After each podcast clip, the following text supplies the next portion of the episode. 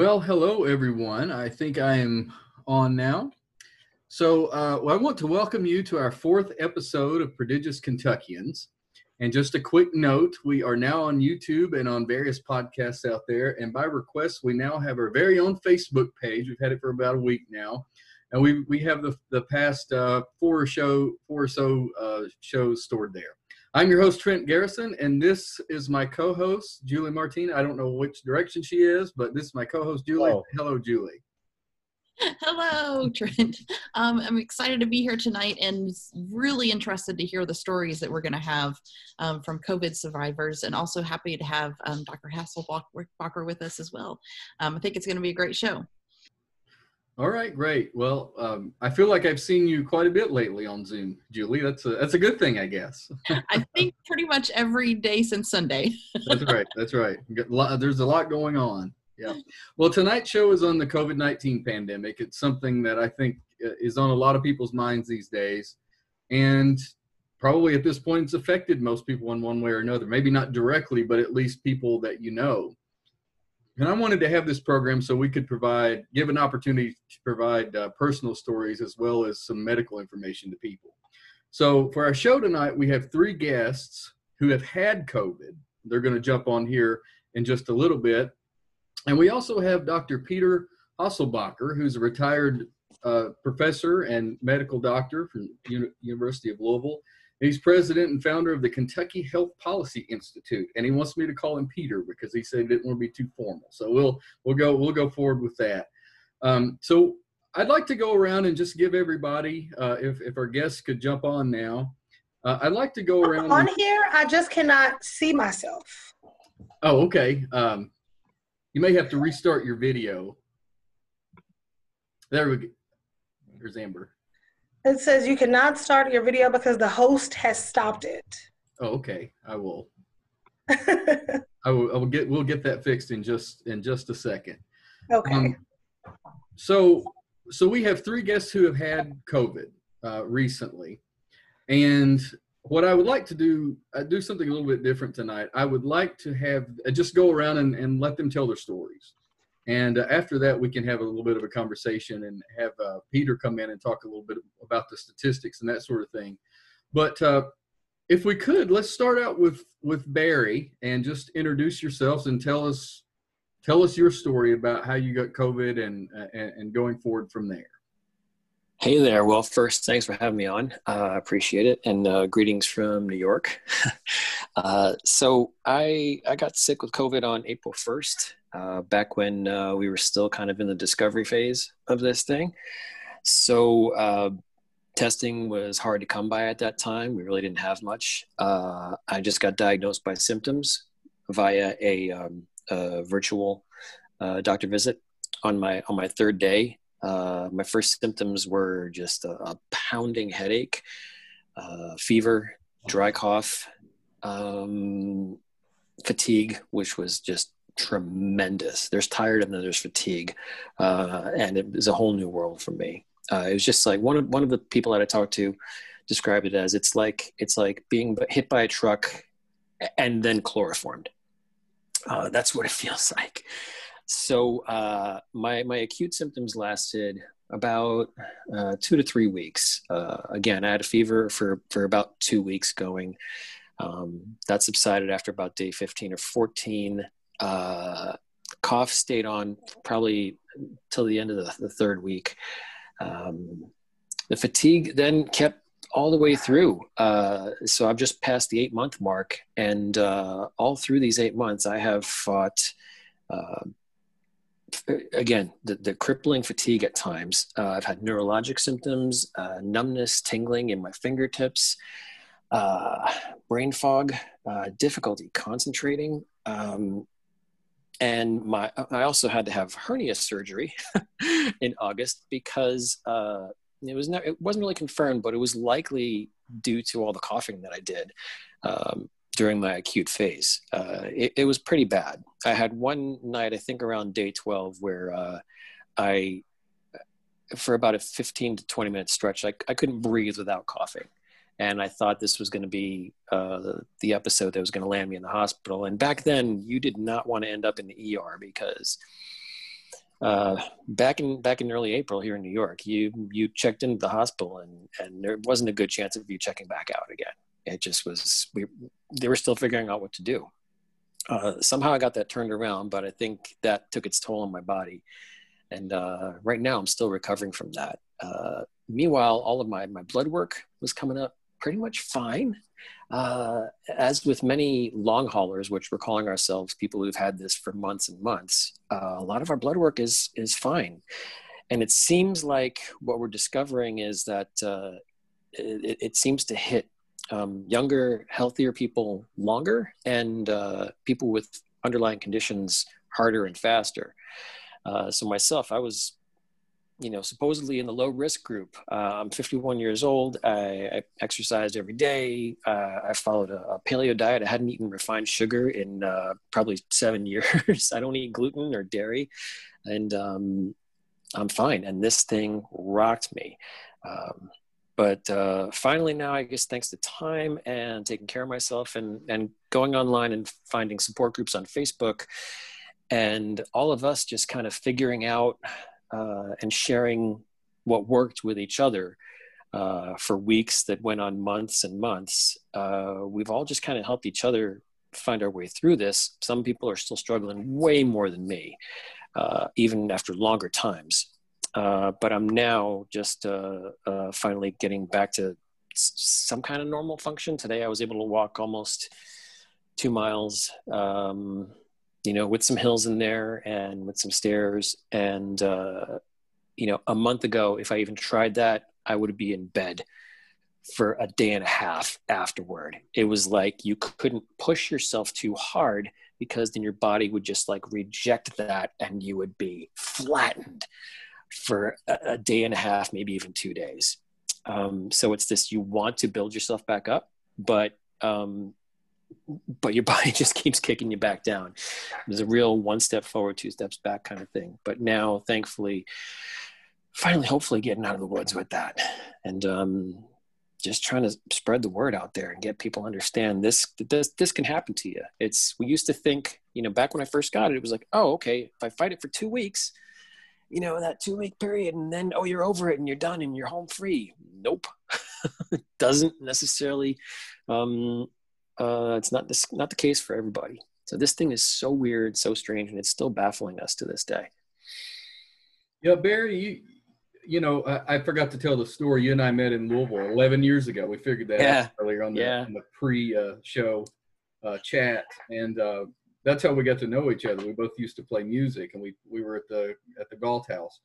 Yeah. And uh, we just kind of I've been friends with him since then on Facebook, and I saw that he had that he had contracted COVID in the early days and that's when you know New York was blowing up. So you know I, would followed his journey. He he'd been really good about putting it out there on social media, which you know I really appreciate the people who have done that. Um, so we're glad to hear that you're doing better. Sorry that you know it, it's you, you got one of the bad ones, you know, and it yeah. took a long time a long time to recover. But we we definitely appreciate you being here and sharing your story.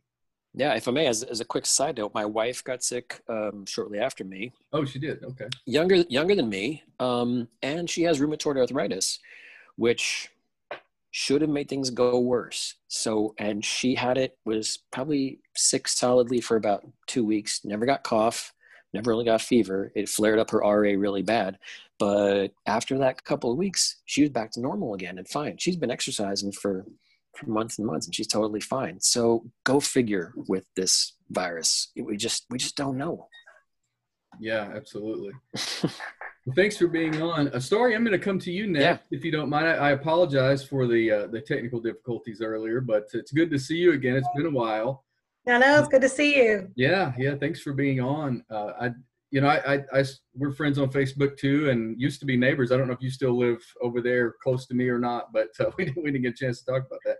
But um, you know, we met maybe I don't know five years ago or something, uh, and uh, and just I, you know I've kept up with you on Facebook and stuff over the years, and I saw that saw that you had it, and I reached out to you and asked if you'd be willing to share your story, and, and you said you would. So um, here we are. If you don't mind sharing your story as well.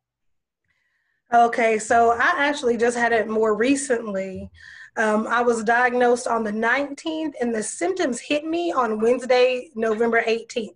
Um, and I'll never forget it because I just I felt bad, like my body hurt. I mean, and I just kept telling myself, well, you know, when, when you hurt your back a couple years ago, you know, the seasons are changing, the seasons are changing. So I just kept pushing through and you know just trying to figure it out.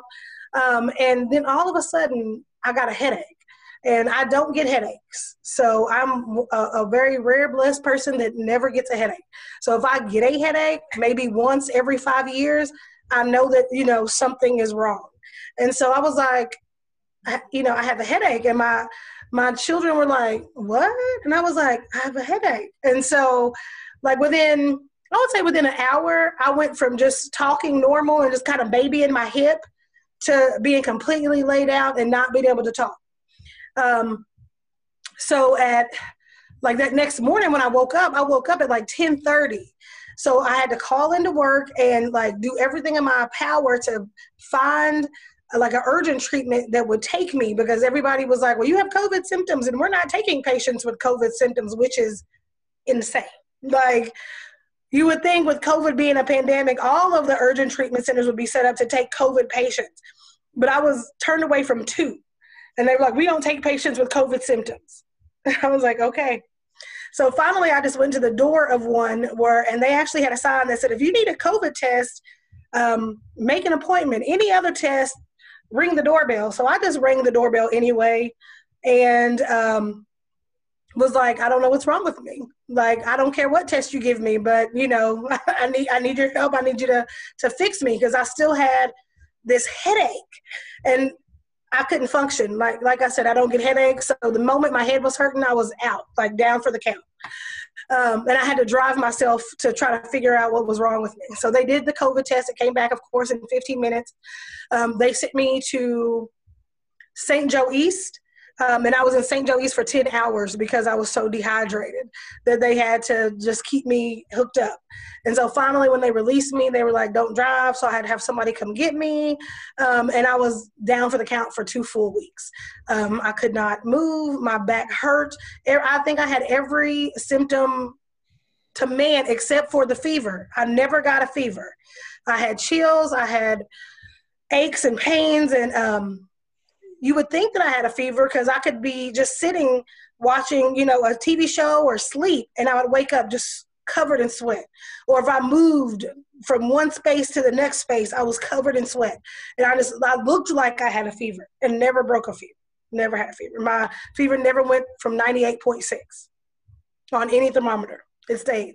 Um, so I never could tell, you know, what that was all about. But they were like, well, you know, people are getting chills, getting cold chills, and then and then spiking hot, and they're they're not getting a fever. So I had that, and I still have that. Like right now, I don't know if you can tell, but I'm I'm I'm very sweaty right now, and that is just because I'm talking. And like anytime I have to talk for a really long period of time or do anything that exerts too much energy or effort, I break into a sweat. I'm not as tired as I was, but I immediately get hot and I'm I'm sweating and I can't. There's like nothing I can do to control it. Um, and that started a couple of days before my back started hurting was the sweating. And i just kept saying oh you know i'm old i'm going through menopause is what it is. You know like this is just you know this is just something that happens no big deal you know. And then my back hurt. Oh you know i hurt my back a couple of years ago. It's fine no worries you know seasons are changing. And then boom um, a life has been altered because like I still can't taste things the same.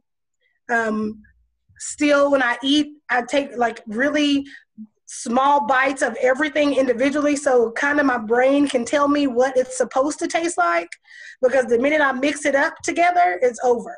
I don't have any like I don't have any way of discerning any of the individual flavors, and that kind of sucked for Thanksgiving because I don't know about you guys, but I like to kind of take the fork and you know couldn't do that. So um, yeah, it's been it's been crazy, and I've been back to work now for about a week, and I can tell like it's a completely different. Uh, everything about my life from before COVID to right now at three weeks out, it has changed, and I'm not sure when it'll go back to being the same. Well, we're glad you're you're starting to feel better, and uh, you know, kudos to you for coming on, even though you're still sick with it a little bit. We we appreciate that. You know, another friend, another friend, of mine had it, and she she mentioned the taste thing. She's been uh, kind of documenting it online as well, um, and she said that she can taste she can taste like salt, and that's like the only thing that she can taste. I don't know if it's the same with you. And you can well, you can dist- I could distinguish really well between salt and sugar. So if it was really sweet, I could taste it. And if it was really salty, I could taste it. So for about two weeks, I lived off of those peach flavored protein drinks. And I'm not exactly sure what brand because a friend of mine brought them to me. But because they were sweet, you know, they had like such a sweet flavor, then they were really, really good. You know, like I was like, ooh, I can, you know, I can do this. But anything that had a kind of a bland flavor, there there was no there wasn't anything. So I did eat ice cream too, because you know why not? I could taste all the sweetness of the chocolate. right, right, yeah. Well, thank you so much for being on and sharing your story. We'll we'll jump over to Amber, then we'll we'll just come back and have like an informal. Uh, we'll we'll care, compare some notes a little bit later. But thank you very okay. much. And uh, Amber, we don't know each other, but we have a mutual friend who she reached out and told me.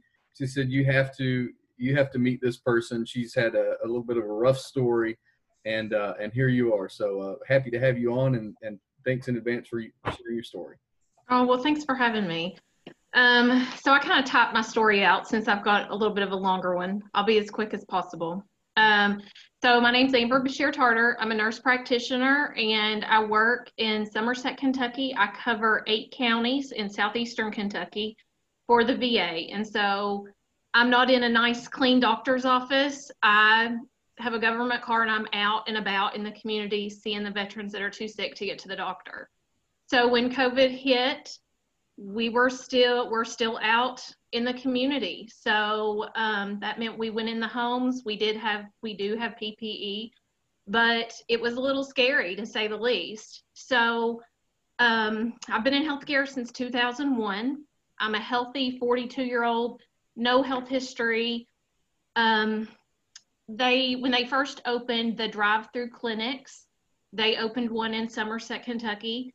And because of our patient population being very geriatric, extremely sick, our management advised us if they open it up to healthcare workers, you should run through just and make sure you're not an asymptomatic carrier. So I called my nurses and I said, I'll be the guinea pig. I'll go. We all laughed about it. It was, you know, I had zero symptom. I went through on a Wednesday, it was in April, and then they called two days later and said, You're positive. I was floored. I had no symptom. And um, it really took two days after that that I then developed of headache, fatigue, um, and then loss of smell and taste. My symptoms that time were pretty mild. I mean, it was about five days of headache, fatigue, um, I, I, to be honest, I didn't take off work. I worked from home and did visits through telehealth. Um, so that tells you I really wasn't in the bed sick. Um, so on day five, I started having tachycardia, which is an elevated heart rate out of nowhere. No health history of any heart related incidents. At first, I thought, well, is it, have I worked myself up? Is it anxiety? But it woke me up out of sleep it continued um, for several days and I kept, you know, trying to talk myself out of it. Finally, when I went back to work out in the community to see patients, I knew I didn't feel great. The fatigue, like Barry said, I mean, it's just, it hits you. I mean, you're just walking up a flight of steps is absolutely taxing to no end. You know, I would go see a patient and be in a home an hour and come out to my car and have to sit there and take deep breaths. So finally, after a couple of weeks of dealing with that, I had palpitations, which were just fluttery feelings in my chest, um, fullness in my throat that kept making me cough. I knew something wasn't right, but being in healthcare, that's hard to admit. So I finally called a cardiology friend of mine and said the first step's admitting you got a problem, right? So I've got a problem. And um, after labs and tests and monitors and everything, I was diagnosed with viral myocarditis, which is infl- inflammation of the heart wall. Um, I had arrhythmias when they hooked me up to the monitor. Um, I was having, and I'll use some medical terms, it, it, doesn't matter, but just in case there are medical people out there. So I was having PACs frequently, PVCs, um, and SVT, which is supraventricular tachycardia. Uh, my heart was at risk for going into lethal ventricular arrhythmias, and I had developed high blood pressure. So I was placed on several several medicines, which was hard to swallow because before this I took a multivitamin and some vitamin D, and that was it. And I was completely healthy. So my daily regimen started with about eight or nine pills and a blood thinner to keep my me from having blood clots. And it ended with, you know, six or seven pills. It was just very hard to swallow that I had gotten so sick because I wasn't what you would say acutely very ill. Um, so that was really hard for me. Um, I was told it would take six months to a year for my heart to recover um, from the damage that, that that COVID had caused, and so I started to cardiac rehab myself, walking in the evenings as I could, just trying to gain strength and uh, get back to my daily routines.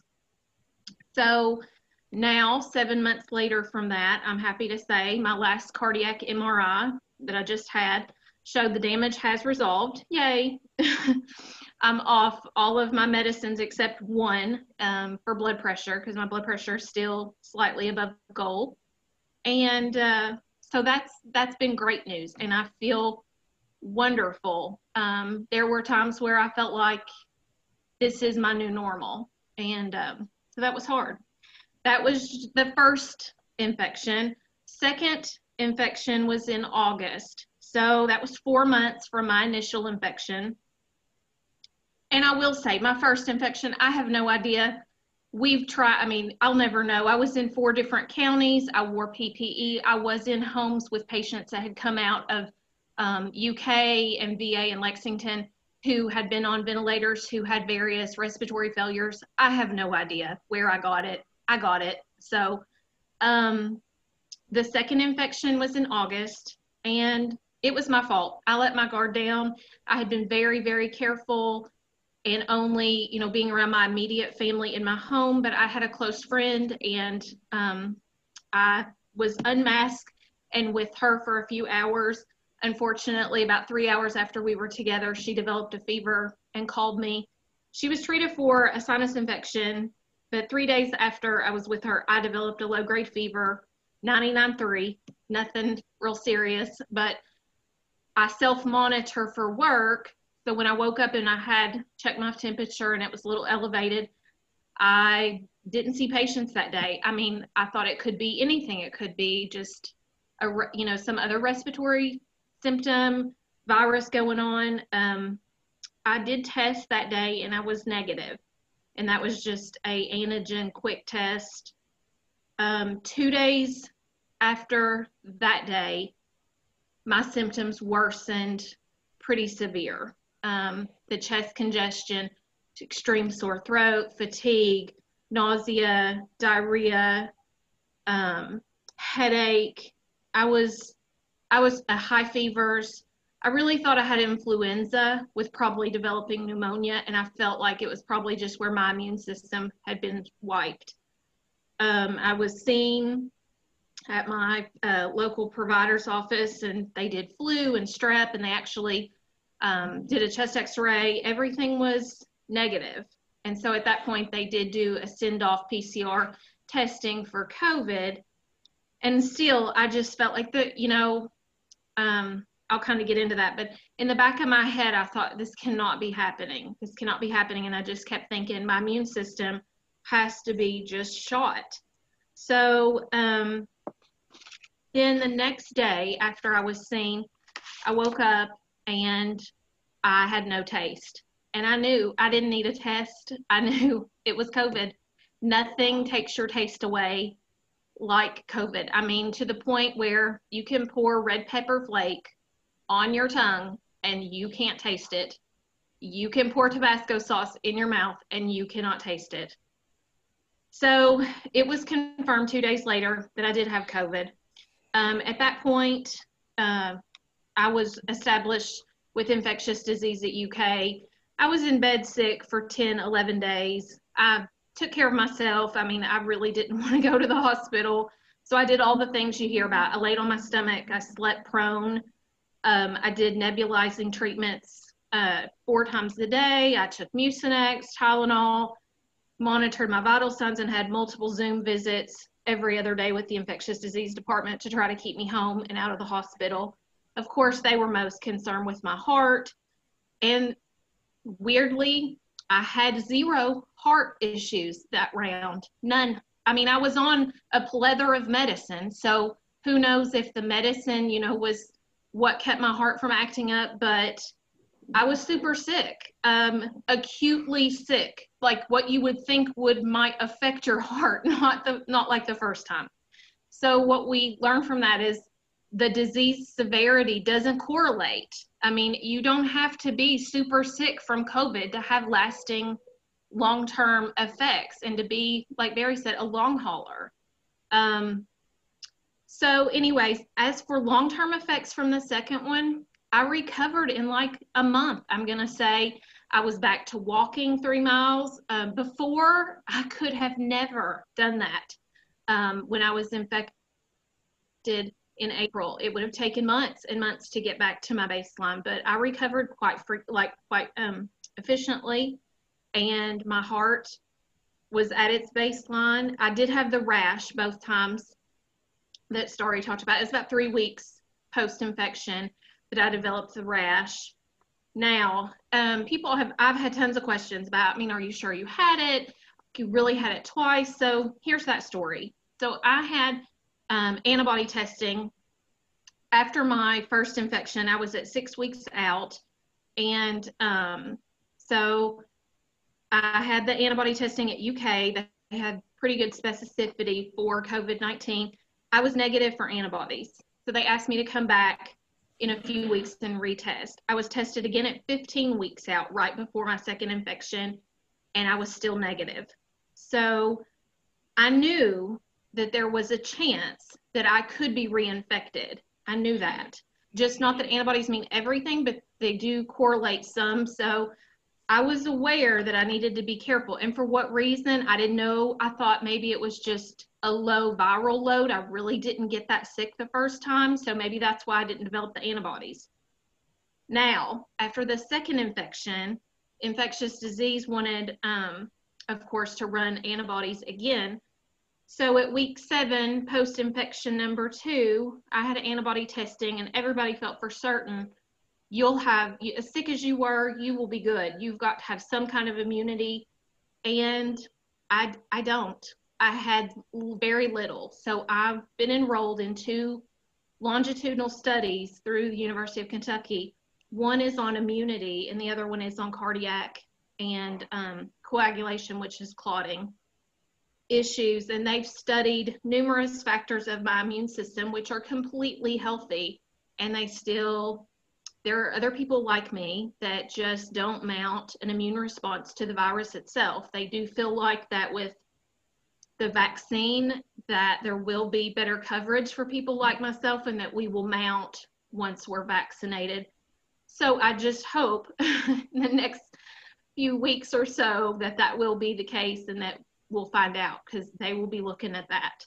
Um, so in in my family, I um, the first time nobody else was infected in my household, the second time my 13 year old daughter did was infected.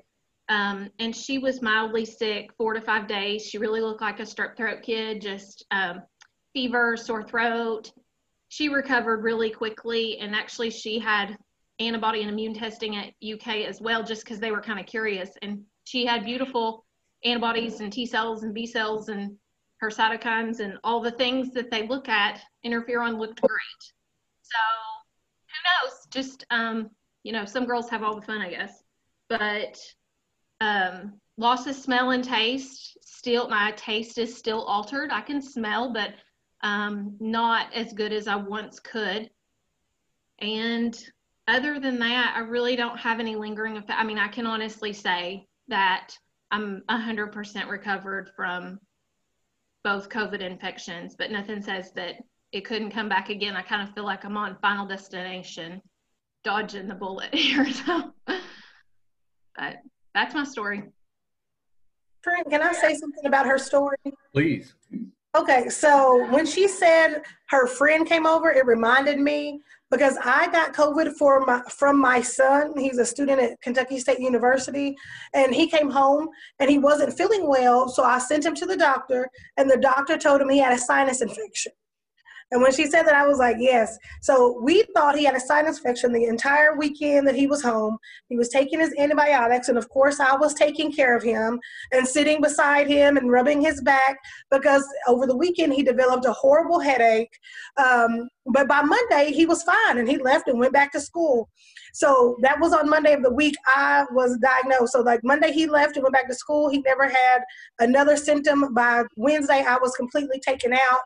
Thursday, I got tested and had COVID. So he went and got tested, and he he was diagnosed with COVID as well when he went and got his COVID test. So we both had it, but we knew we were like, I was like, I think that you know my son gave it to me, but his symptoms only lasted about four or five days, and he was up and back at school, and he hasn't had any lingering issues right. at all. Right. I, I don't know what to say, Amber. I mean, that's a hell of a story. uh, you'll never forget that as long as you live, I'm sure. And uh, yeah.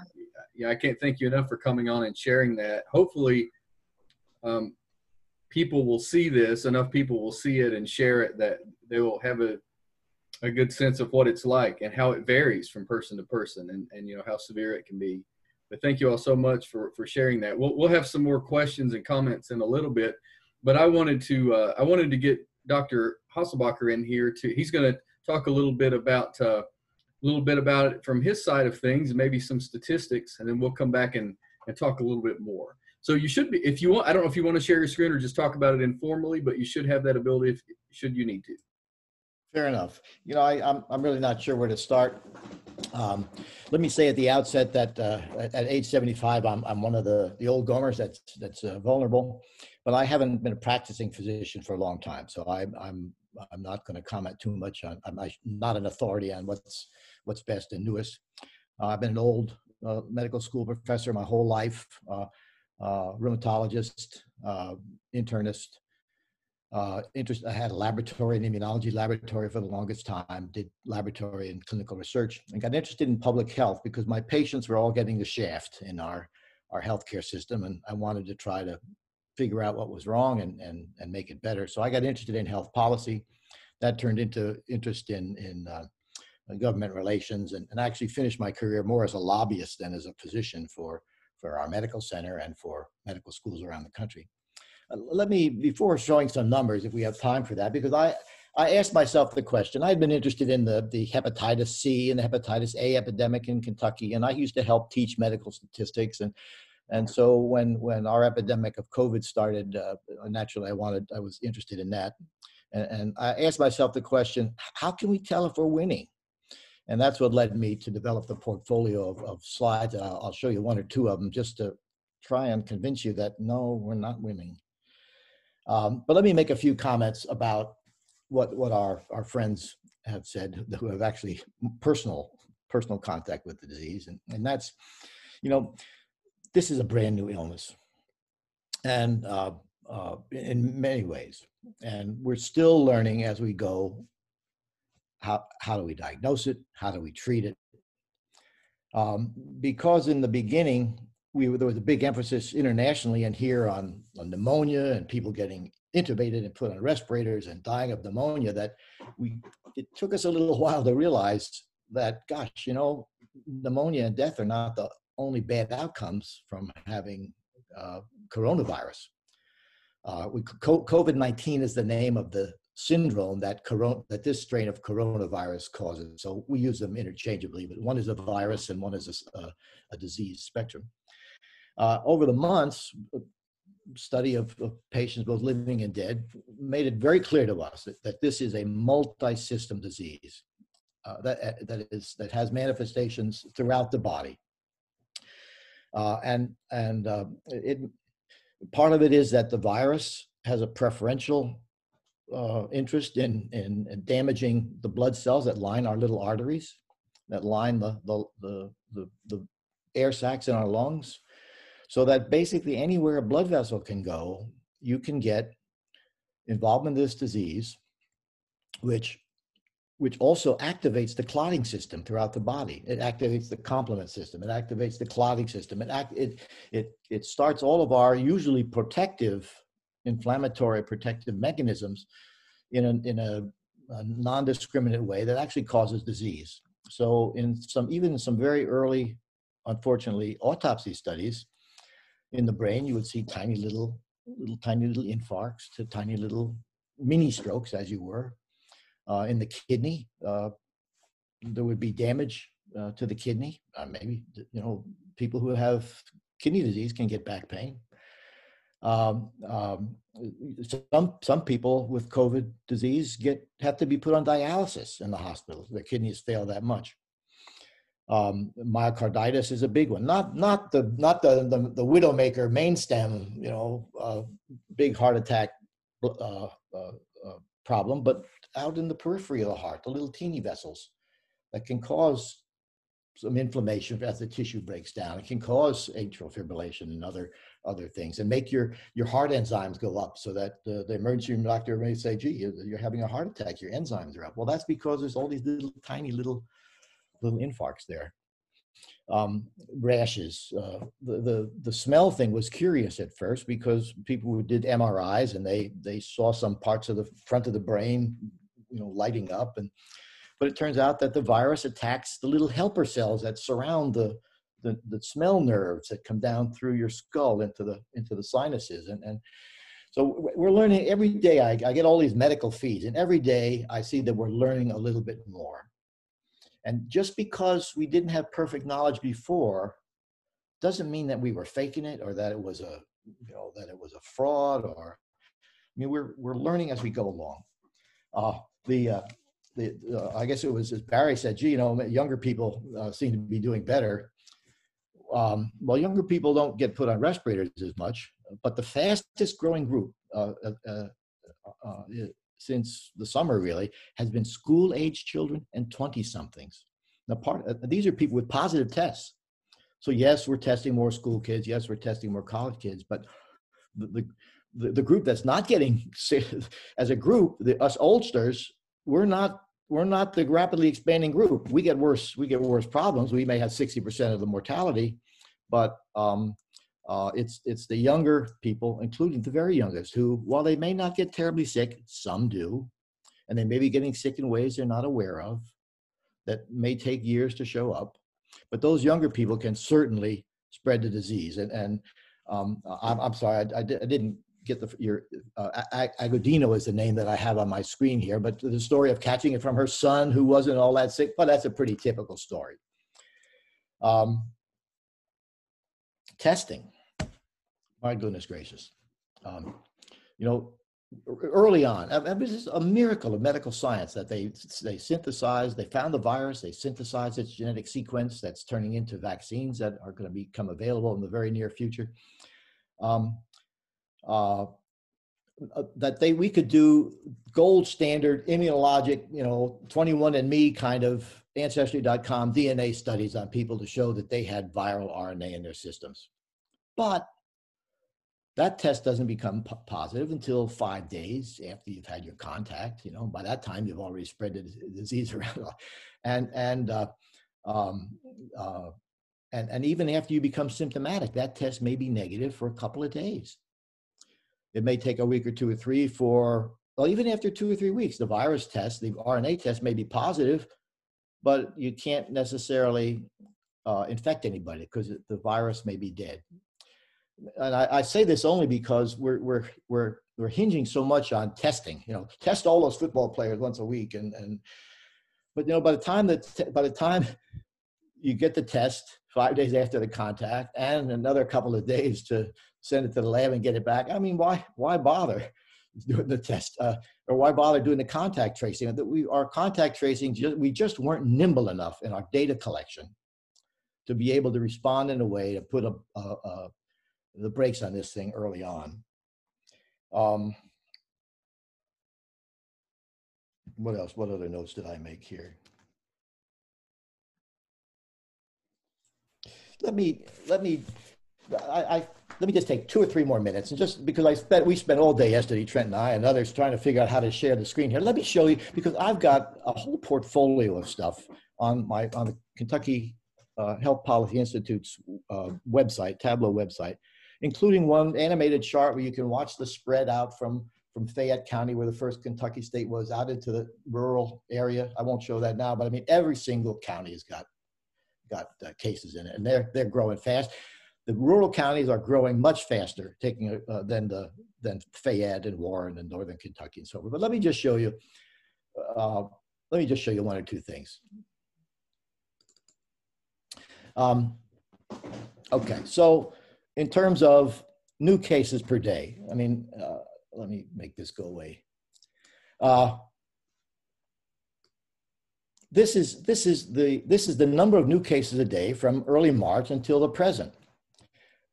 Uh, I mean, one of the problems. Well, immediately you see that. Oh my goodness, we're we're going straight up. When's it, when's it going to end? When's it going to stop? Where are we headed? Well, I don't know. I got a little better handle. I'll tell you. But one of the problems is look at all these gaps. So here you got one day, there's a zillion, there's two, three thousand, two thousand, almost 2,500. And then, you know, next day there's only a, a couple of hundred. To me, this was evidence that we don't have a good system in place. And by the way, this is replicated nationally. It's not just us. That we don't have a good, we've never had a good system in place to, to capture the data. Um, I, I got to get rid of my pictures here, put it over in the corner. So cases per week. How can I make this go away? I'll put it over here.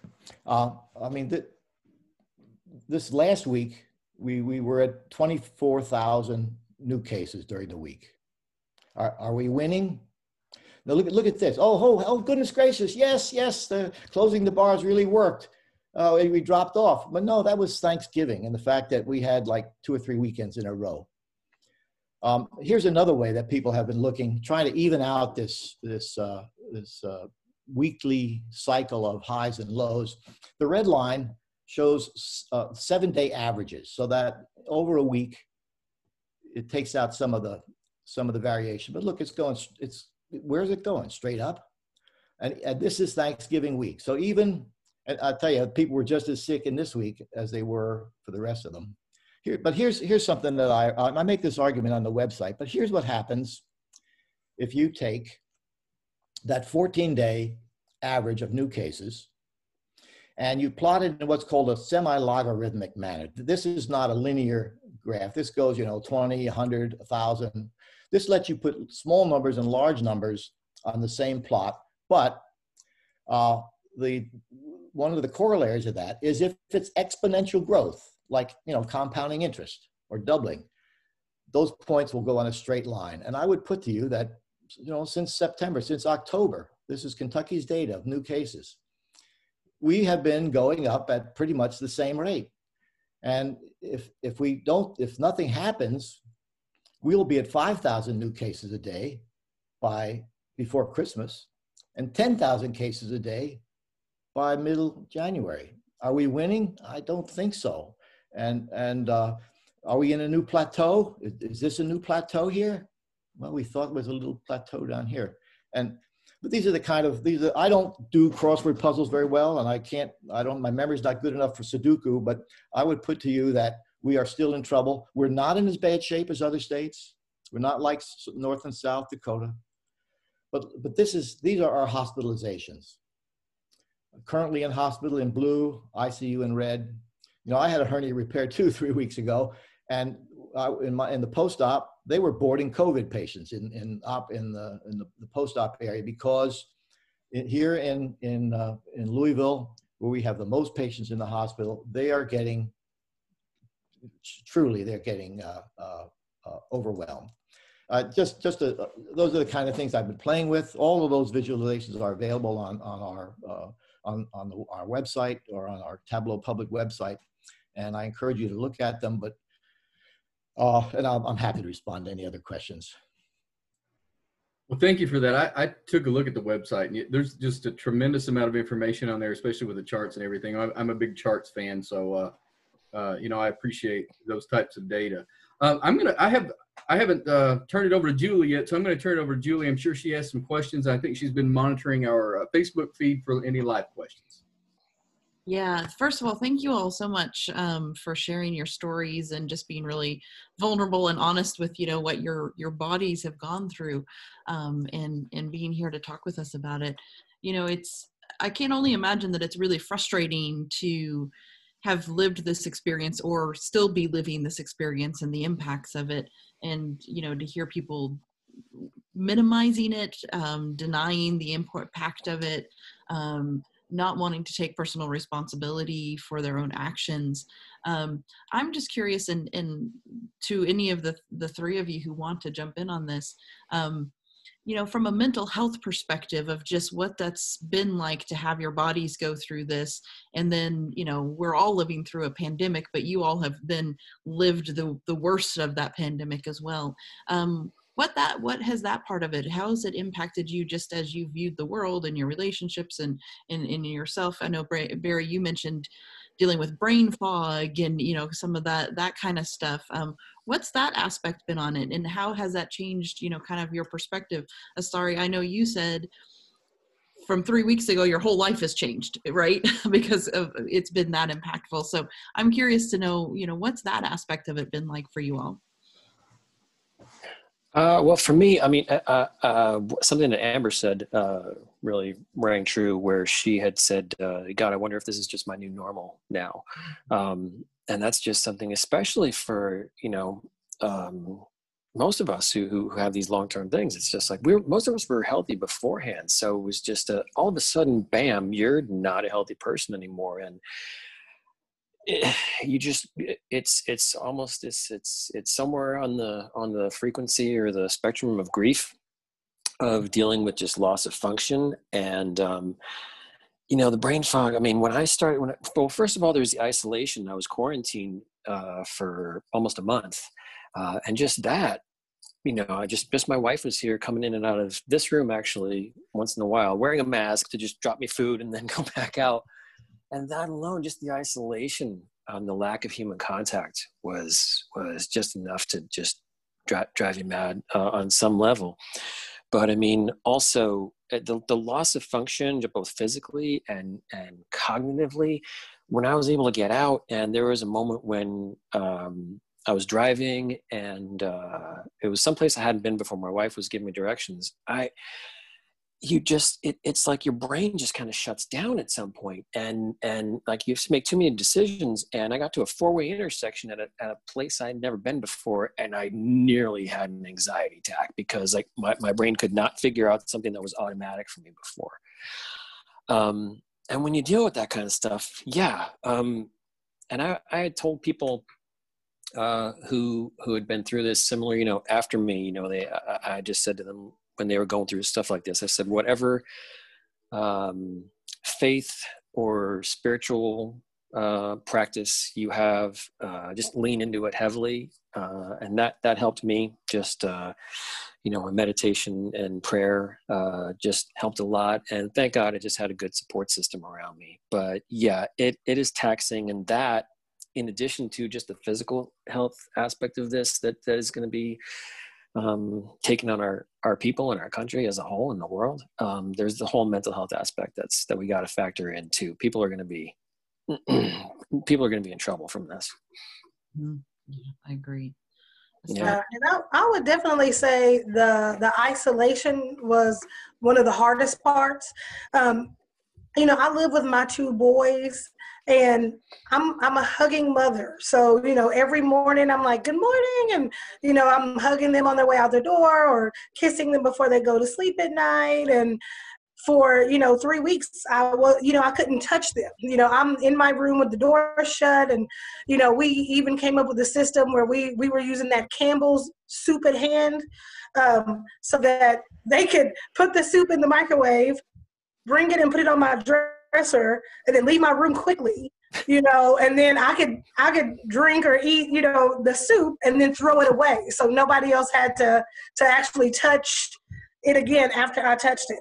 And then even after they released me from quarantine, my oldest son, who never got COVID, was like, "Don't touch me, don't touch me." You know, like I mean, it took forever to convince him that you know I could give him a hug because he's like, "I do not want COVID." You know, like you know he didn't, he don't want it, and it's like you know you want some you want your friends to come back over and you know sit six feet apart. I never thought i'd you know miss sitting six feet apart. Before that was a complaint you know. I'm like gosh you know everybody's got to be so far away or you know i want all my friends in the room. And i'm like i mean would you please just come sit six feet away from me? And they're like no.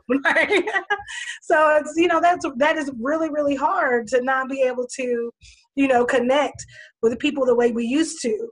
And if you don't think that COVID is a big deal, you should really think about how you're going to feel when you're isolated. Like, do is it worth the risk? Because right now you can be six feet apart. Once you have COVID, you know, most there's a lot of days I feel like I have the whole house to myself, mm-hmm. and I work from home, so I'm always by myself, and that has been just like for me, it's been one of the hardest the hardest things to deal with. Um, and with the brain fog, I think that comes at some of the worst moments because I work mm-hmm. for legal aid and I, am on the phone with people all day long. And sometimes you don't even remember the word. You're like, mm-hmm. mm. and it, you know, and it's and it's a common word and it's something that you have said so many times you couldn't count. You know, and it's you don't have it. It just it's not there, and you're like, yep. Yeah, really, really. yeah. And, and people don't people that have not had COVID, or I guess some other kind of I don't know brain injury.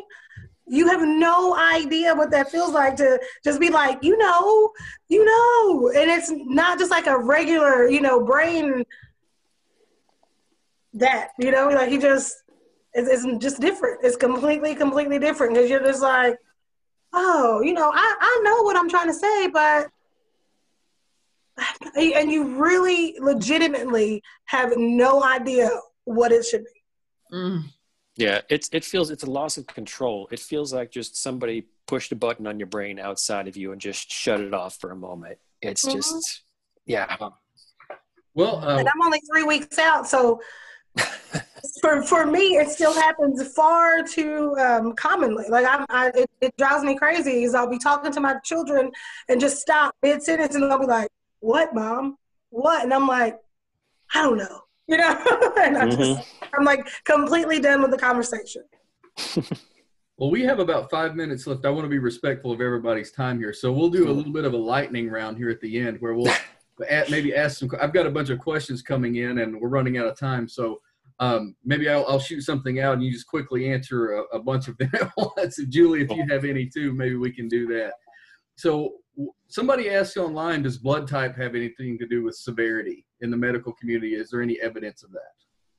I haven't seen it. People said O, o blood, O positive, O negative, uh, didn't get it. I'm O positive, and well, there was some early indications, early research. One of the first studies really that suggested that it correlated with uh, with blood group. That was a very low grade correlation, and I'm not sure that it's been carried forward. It, it, it's uh, it's minimally important, we believe, at this point.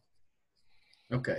And Amber, feel free to jump into these okay. medical questions as well. okay. Um, Julie, you have another one? I'll you I'll throw you on and then Yeah, we had a question here. we ahead. had a question asking about is there any data that's starting to come out about the impacts the long-term impacts um, besides people who had to be hospitalized like a lot of what we're seeing is just hospital data but like Barry's situation you know that kind of a story um, is there any data coming out about that yet we're still collecting data. That's part of the problem. Um, I'm in a uh, one of the what was one of the first post-COVID centers. It's in Mount Sinai Hospital in New York. Um, I'm going back there for a six-month follow-up this Friday, but we're helping them. They're helping us. We're still collecting data on the log. Um, there is. Um, I can send. I can put a, uh, a link in the comments to one uh, guy in the UK who is doing some research on long haulers. Um, uh, Gez Medinger, G E Z uh, M E D I N G E R is his name. Uh, you can find him on YouTube. Okay, so, great. So far, I'll just say that um, infectious disease at UK, and that's who I've been dealing with. They're, they don't have any post-COVID clinics set up. However, the need is coming. I mean, mm-hmm. obviously, if you look at yep. these numbers, the severity of the the course of illness does not correlate to long-term issues.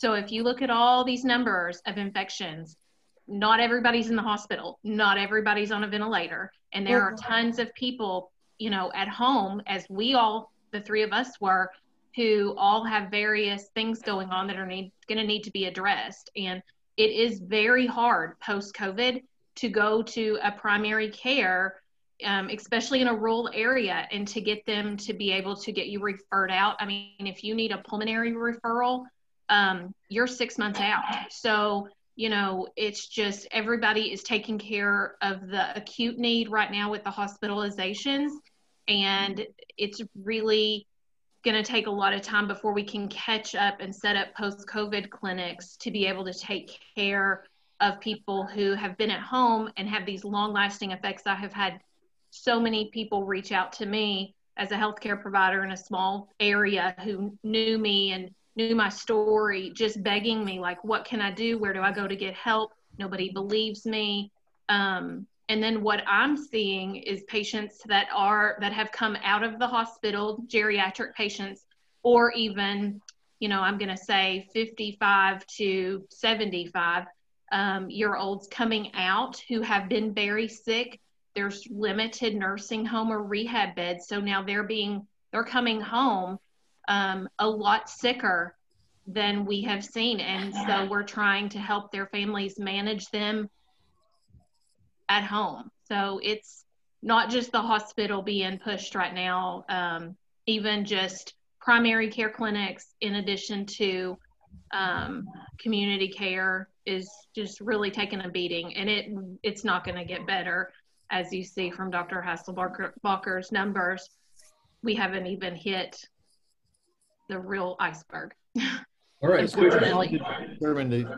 Go ahead it's going to be hard to determine the long-term outcomes in our multiply fragmented, ineffective medical system, with which many people can't even participate in. I'm hopeful that now, when we use these vaccines that have been shown to prevent symptomatic uh, COVID disease, we have to test them for the long-term safety. So there, I'm hoping that we can piggyback some long-term follow-up on, on all the on all the people that are getting immunized who are going to have to be booked somewhere because they need more than one shot and followed up. I'm hopeful that we can get some useful information from that.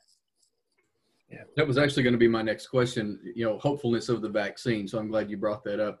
Um, you know, apparently that could be out any day now. So, uh, so that's, It'll be out any day, but but you know, even even conservative folks are saying it's going to be end of next year by the time it becomes generally available, even to healthy old people like me. end of next year, I meant. yeah.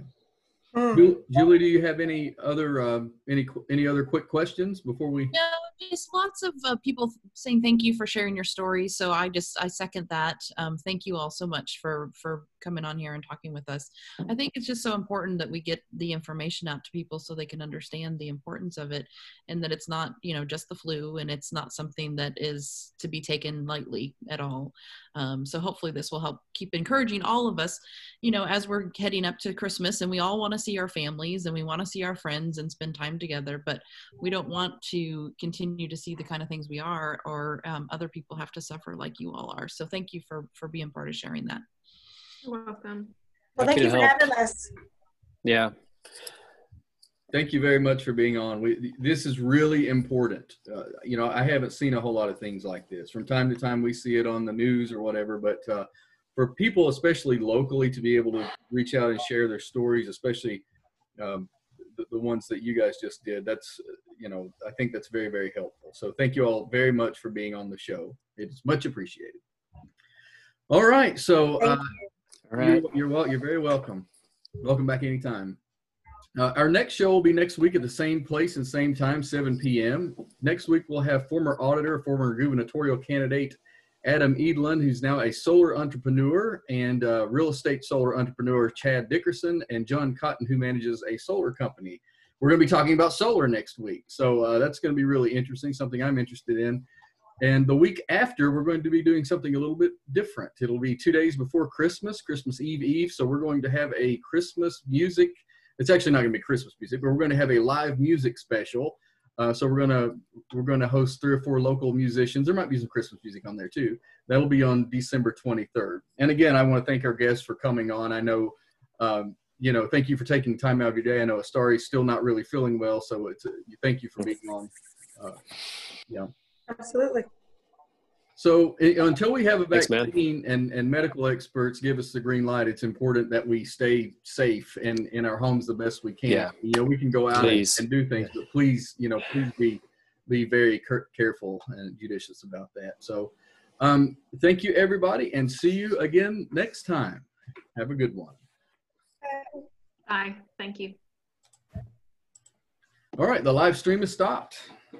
All right. I uh, I just posted a link in the uh, comments for one of the, the guys who's really following the whole um, long haul thing. All right. He's he, he's dealing with it himself uh, over in the UK, and he's been collecting a lot of data. Um, that's kind of how it's been going. You know, it's been we've have to do teach ourselves. Mm-hmm. Yeah. Yeah. Yeah. Well, thank you all so much. And again, I know I've already said it, but thank you for sharing your stories and Of course. you continue to feel better, uh, continue to stay healthy. yeah, I mean, yeah. the, the best part is that even with COVID, now that even though I don't feel well, I can still work. Like I was able to go back to work in three weeks, you know, instead of a month or, or two months. But, whew, man, Yeah. there's still some days where I just can't even, I don't even want to go to work. You know, like it, Mhm. I have to talk to too many people and I'm like, no, I can't today. That's like, the thing. Even even talking on Zoom can be exhausting. I found Mhm. that out too. Yeah. Mm-hmm. yeah, and I'm just like, I can't today. Like I, I can't.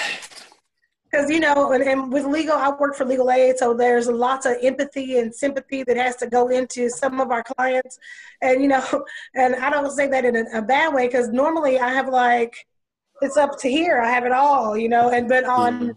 you know on any given day i might wake up and just be like i can't today you know like my face you know everything i'm i can't you know, i have to call in Yeah.